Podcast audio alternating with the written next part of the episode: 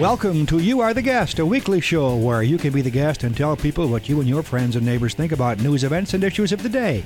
It's part talk show, part opinion poll, part reality show, and a whole lot of fun. And it's completely dependent upon your participation as a guest. To be considered as a guest for a future show, check out the website at www.youaretheguest.com for details. Now, here's your program host, Bill Grady. Greetings from the great city of Fort Dodge, Iowa, and welcome to show number 24 of You Are the Guest, the show where we talk to everyday people just like you and me about their lives and about the issues of the day. Our guest today is a returning guest all the way from Australia. Peter Reddy, welcome once again to You Are the Guest. G'day, Bill. How are you? I'm wonderful. And we've got a lot of things to talk about. Let's do it then. Okay, first of all, we, we've been teasing everybody for the last few weeks that we're going to talk about Christmas in a different part of the world. But before we get to that, I want to talk about some headlines and some world events that uh, are of interest to our audience. So, Sure. so first of all, let's let's talk about from the average guy on the street in Australia what their opinion is on what's been happening with the riots, especially when it comes to the beaches of Sydney. Why did I know you were going to ask me about that? Um, phew, it's a long story, and it's been going on for years. The the riot last uh, weekend was just the head. It's it, it reached a point, breaking point, and that was what that was about. It started in the mid '70s, civil war in Lebanon. A lot of migrants came here, and I'm, you know, I'm not being anti-Muslim and I'm not being anti-Lebanese, but there has been a lot of trouble over a lot of years caused by Lebanese youth gangs. So has this just been it- coming to a head? Yes. And what actually set that riot off last weekend was some uh, teenage volunteer lifeguards, beach lifeguards, were assaulted on the beach by Lebanese youth gangs. And the, the local community just said that's enough. And so, what did they do? Well, the, the, the gang thing, it's, oh, it's like I said, it's been going for years. It's petty crime, it's gang rapes, it's shooting at police stations, it's harassing people, telling girls on the beach in bikinis that they're sluts. Um, it's been going on and on and on and on. Unfortunately, when the local residents got together, that was fueled by alcohol, and when you get a mob and alcohol, it got a bit ugly. And I must admit, it did look a bit ugly on the television. But the reprisal attacks from the Lebanese gangs have been going for a week. They're just smashing up cars, stabbing people, shooting up schools, burning down church halls. And I don't think it's over yet.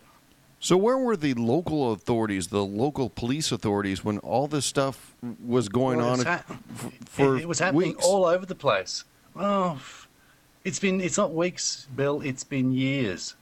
It's there are so many factors that come into this. You can't just put you can't just blame any single thing. It's it's political correctness. It's multiculturalism. It just goes on. it's it's a very complex issue, and I don't really know what the solution is. How do most Australians feel about this? I think when they saw the the locals rise up, I actually could sort of feel a cheer of yeah, at last. That's the way my friends sort of talk about it. We're fighting back. We've had enough. We've drawn the line in the sand. Are people still going to the beaches? No, no. But this, this the, the trouble, the reprisal attacks, are all over the place. They, they're actually they're they're putting out fifteen hundred new police, extra police this weekend. Um, like I live about an hour north of Sydney. There's talk that there's going to be riots here. Um, when the two days after the riots, when the reprisal attacks were happening, the police cordoned off Cronulla, which is where the where you saw the thing on television. So the gangs moved to a different suburb and started stabbing people. And there's a guy putting out his rubbish bins, and they clubbed him with a baseball bat. It probably has a big effect on the economy, especially if you own restaurants and everything. So, I- yeah, a lot of yeah, lot of victims in this. Exactly. Look, I, I, I live I live out of Sydney, so I'm not seeing it directly. Although I'll be in Sydney tomorrow, um, but Sydney's a big place. Um, anyway, I think Cronulla is suffering, which is the beach suburb where a lot of the trouble happened. And I don't want to put Muslims down, and I don't want to put Lebanese down. I, I, I know I know Muslim people, and they're fantastic, and Lebanese people, and they'd give you the shirt off your back. It just seems to be a small minority of them. And they're just Yeah. causing all the trouble, and people know about it. So you have Yeah, to call a spade a spade. Exa- well, I saw a Muslim Islamic youth leader on the television the other day, and he said he sees the problem being that they think they're superior and they hate Westerners. And so their solution is let's go just cause chaos. Exa- well, let's just be small-time terrorists, basically. Let's talk about the uh, a Murdoch murder trial because I've s- been following that a little bit on the internet. For our audience that doesn't know much about that, what can you tell us about that murder trial? Well, that was a a murder or an incident that happened in the Northern Territory, which is in the middle of Australia, which is extremely remote. Um, the story goes that the couple, boyfriend girlfriend couple, were driving along, were were hailed to pull over by a guy. The male of the couple was allegedly shot. The girl ran, was bound, and but got away, hid in the bushes in the dark, and escaped. And did they ever find his body? Is that right? No, they didn't ever find his body. In fact, the murderer was found guilty this week, and the judge asked him to reveal where the body was. Of course, the murderer is claiming his innocence. Does the average Australian believe that he's innocent? No. No, he seems like he's a pretty bad dude. He's drug runner. He was arrested for raping a 12 year old girl. Um, he's been in jail. You know, he's got a, a record. How about the fallout from the hanging of a Australian over in Singapore? We did a show a, a couple weeks ago with a young man from Singapore, and uh, he was really explaining how different the laws are in Singapore. What was the reaction in Australia after this man was hung in Singapore? for that week, uh, for like the weeks leading up to his execution, there was this constant story of asking for clemency and you know trying to get him off, and and it just intensified and intensified until the point like two days before where they realized there was nothing was going to happen. It was like a huge story. I've never seen a story so big in recent times. And then once the execution had happened, we got the funeral a few days later, and that's it, over. Today, how are the Iraqi elections being received in Australia? Any They- feeling on, on how people are receiving that information? They are. It is uh, headline news, but I don't think it's that big a story. It's interesting. Iraq is not the major story that it was when the war was at its peak, so to speak. I don't think it's. I don't think they're talking about it around the water cooler, so to speak. We've told a lot of people that we're going to be talking about Christmas, and so let's go ahead and do that because Yeah. one, of, one of the promos that, that uh, you made for us was that hey, when it's snowing here in Iowa, you know, you guys go to the beach. So first of all, one of the sayings that I've always used about Australia is that it's the land of sunshine and sharks. Let me ask you this because when I think about sharks, I think about the movie Jaws, and I think Dun, about dun, dun, Yeah. and I think about this thing in, in the movie they had, which was the shark bell. Do, do they have actually have a shark bell on the beaches in Australia? They do have a shark bell, and I have only ever heard it once. And I'll tell you a funny story. There was some friends of mine from Switzerland holidaying here, and they were particularly paranoid about shark attacks. And every time they went for a swim, I had to stand guard, which just between you and me, I didn't, and had to stand guard for them while they went swimming. So one day we go to Maroubra Beach, and they're swimming, and the shark bell went off. And of course, the lifeguards run down and call everyone out of the water. And it's unbelievable. I've never heard the shark bell in my life, but it, it, just reinforced then that the you know this terrifying shark infested waters of Australia. So how long did it take for you to clean out your shorts? I, you know, there was no. I didn't see any shark. There, there are actually shark nets along all the beaches of of Sydney. It's really safe. There are there are in fact more shark attacks in the United States than there are in Australia, but let's not spoil the magic. Let's talk about food for Christmas because a lot, a lot of times here we, we drink eggnog, uh, there's turkey, there's ham. What do people eat in Australia when it comes to Christmas? Well, it's changed. When I was a child, we did the traditional hot Christmas lunch thing, and mum would be in the kitchen, you know, sweating, and it's like 110 degrees outside where now it's swung around to a more seafood type of Christmas, where people eat a lot of prawns and cold meats and sort of more have picnics and swim in the pool or go to the beach. It almost sounds a little bit like Fourth of July here, but that would be because of obviously the weather. Well, I was looking at your weather uh, before we did the show, and you've got a little bit of snow falling at the moment. We do. And we, we've hmm. had it over the last few days, and it, it, continues to pile up. But as most people will, will tell you, and I was having this conversation with somebody yesterday, is that most people really like a white Christmas. We've had I'd green. I'd love to see one. We've had green Christmases and we've had brown Christmases for the, but for the most part, people like snow at Christmas. We just want it to go away the day after. we the, the insane thing here is we still sing all the carols, and all the Christmas cards have snow on them, and and we buy fake snow and put fake snow on our windows and fake snow on our Christmas trees. And Santa Claus still wears the huge, uh, you know, woolen outfit, and and it's 110 degrees. It's insane. Have you ever seen snow? Because that, that seems kind of odd that you've got snowflakes and, and everything, but you don't really have a snowy season. Well, we do have a tiny area of Australia which is kind of on the New South Wales Victorian border. Uh, you may have heard the Man from Snowy River movie.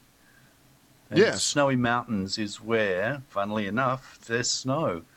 Uh, it's, t- it's only a tiny area. We do have a ski season. Um, and yes, I've seen snow, but only, I think, mm, twice in my life. Have you ever made a snowman? Yes, I've made a snowman. Have you ever made a snow angel? No, I've never heard of a snow angel. What a snow angel is is that you you lie in the snow, you just fall over and your back is in the snow and then you wave your arms up and down to kind of give yourself wings in the snow. And that's how you make a snow angel. Is that? hmm, that sounds very zany. And remind me to. I'll tell you the story about when I was a kid. We used to bean cars with snowballs. Let me ask you about this: the change of seasons. When does that come about in Australia? Well, that's an interesting thing. Where where the rest of the world the seasons change on the 21st of the month. In Australia, our seasons change on the 1st. So that means where you guys go into winter December 21, where we should go into summer, our summer actually starts on December the 1st. And the reason for that is because when the uh, British colonies started here, the, the British troops wore woolen uniforms. Now, because they couldn't change into their summer uniforms until the season officially changed, and because it was so hot, they moved the they moved the season change to the beginning of the month so they could get out of their woolen uniforms. What's the favorite beer in Australia? It's a, that's a funny thing. It depends on what state you live in. For example, in Queensland, it's XXXX. Um, Oh, this, that's not a. I'm not a, the person who asked that question because I don't drink beer. Um, but it's, there's a very the beer culture varies from state to state. They actually call when you go to the pub to buy beer. Um, the glasses are called the sizes of the glasses are called different things in different states. One state it might be called a pot, and another state it's called a schooner for the same size glass. Here in America, they push Foster's beer. How is that nah. received? Foster's is something that is perceived as an Australian beer, and it is an Australian beer, but I don't think a lot of people drink it. How about American beers? What what are they drinking in Australia? Do they drink any imports? You do see um, Budweiser and Coors in the in the uh, you know cooler fridges at bottle store liquor stores. Um, yeah, I suppose Budweiser because it's got such a recognizable can. What's New Year's like in Sydney? huge, huge. We do every year. We do a huge fireworks display on the harbour, and it normally attracts over two million people. And this fireworks display goes for miles. You, it starts at one end of the harbour and goes maybe 20 miles up to the other end of the harbour. So it doesn't matter where you're situated and the many vantage points along the shore that you'll get to see the show. Even uh, even I live in, like I said, an hour north of Sydney. I can see the big ones up in the sky from where I live. Um, quite, and they use the bridge a lot, the harbour bridge, as a prop. I remember seeing the uh, 1988 bicentenary fireworks, and this was the very first time they actually used the harbour bridge as a prop. And they set off these fireworks, and it looked like someone had detonated the bridge, like you see in a war movie and to hear two million people go, oh, was something I will never forget. Here are the final five questions from the last time that we talked. What are some of your I wish I would have said that things? Oh, you asked me about natural disasters, and I forgot to say bushfires. Uh, I live in the bush, and one of the big things around this area is bushfires. There was one a few days ago in the distance. There was a huge pall of smoke. Um, I will be driving through there tomorrow, so I'll know a bit more about it. But there are some seasons where it is terrifying. Um, the sky is just full of smoke. You can't see. On the odd occasion, there are like burning, burnt leaves spiraling out of the sky, falling down. Um, and these are huge, huge bushfires that last weeks and weeks, destroy houses and stuff like that. You've got to sleep with one eye open. Is there such a thing as a brush fire bell or siren, or, or is it just every man for themselves? It's every man for themselves. And you, you, you know about it. when there's a bushfire on, you know about it. You could probably smell it coming, huh? Exactly. E- even when you can't see it, you like they do burning off. They do the, the, the rural fire board up here do burning off, and sometimes you can just smell it. It always reminds me of those, you know, those little American gophers or something. And they stick their head up out of the ground and look around. I don't know what they're called, but it's sort of, you know, when when you get that smell, you go, ooh, mm-hmm. you start looking around like, what is that? You know, you know it's a bushfire. We call them prairie dogs. Prairie That's dogging. the one. That's the one. Question number four. In the United States, we have Mardi Gras, and there is some questions about Mardi Gras for this upcoming year because of the, the state of New Orleans. But is there anything like Mardi Gras in Australia? Yes, there is. There is Mardi Gras, Mardi Gras. well, oh, it's the gay and lesbian Mardi Gras. It's in Sydney. It's in, it's held in the beginning of March or middle of March. It's a huge event, huge. Maybe six, seven hundred thousand people attend, and um, it's a gay pride thing. Huge floats, you know, like um, maybe not quite to the extent of Mardi Gras in Rio, but it's a big event. We should do a show from there. and Let's let's see if we can do a. sh- I can do a show from there for you. Well, that could be interesting. Very interesting It indeed. We might have to spend some spend a lot of time editing that particular one. Well, you know, I wouldn't mind getting in the crowd there. I've, I, it's been many years since I've been to one, um, but gee, they're great fun. And the the crowd is predominantly straight.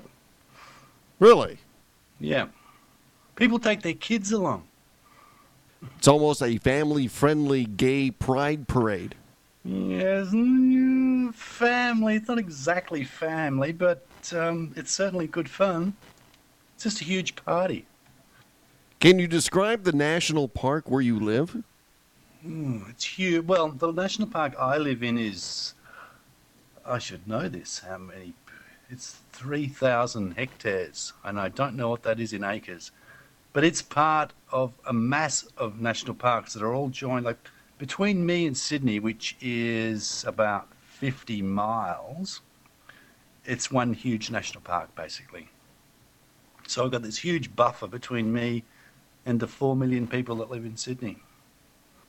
What's an Australian slang word or a saying that you could teach us today? Bugger. And that means or translates to? Oh, that there's, there's a variety of meanings, but it's basically like saying "oh damn" or can I say "oh shit"? Like "oh bugger." When you drop something, you know, when you drop your toast and it falls buttered side down, you go "ah bugger." And finally, what's your wish for the world in the upcoming new year? That if people can just let their anger go, just for a little while, just let the anger subside. Peter, it's time to play Ask Bill 3. This is where I'm going to turn the microphone over to you, and you can ask me three questions about anything. So fire away. Okay, well, we've all heard the term Yanks or Yankees. Where does that come from? Sure, ask me something I don't know. Um, yeah, It's obviously something to do with the Civil War. yeah I, it, and I'm going to go out on a limb and say that's where it originates. It, it originates from the Civil War. The American South used that term to really describe anybody that lived in to the north. So, without being a historian to know the exact version of that, that's the earliest that I know of that it was used was during the Civil War. Mm-hmm. But you don't you don't know the origin. I do not, but that would be an interesting thing to find out on the internet. It would be. I recently found out what Dixie come where Dixie comes from. And it comes from where? It becomes from the Cajun area where the $10 note had DI on one side and X on the other. DI for 10 in, in Latin or French and X for 10 in Latin on the other side. So it was the land of Dixie because they had the $10 notes with dicks on them. Most people would think that's a cup. Well, that's the story of, of, of, of I wish I was in Dixie. okay, my next question is on your television news every year coming up to Christmas, do you have the story about the dangerous banned toys? Absolutely. And they usually usually start somewhere about the first week after the big retail shopping season starts. And Black they've got Friday. they've got the you know the consumer reports and all that stuff and yeah then it's all all of a sudden after people have bought these toys they're rushing back to the store to return them because somebody saw the bad report on this particular toy. How about in Australia?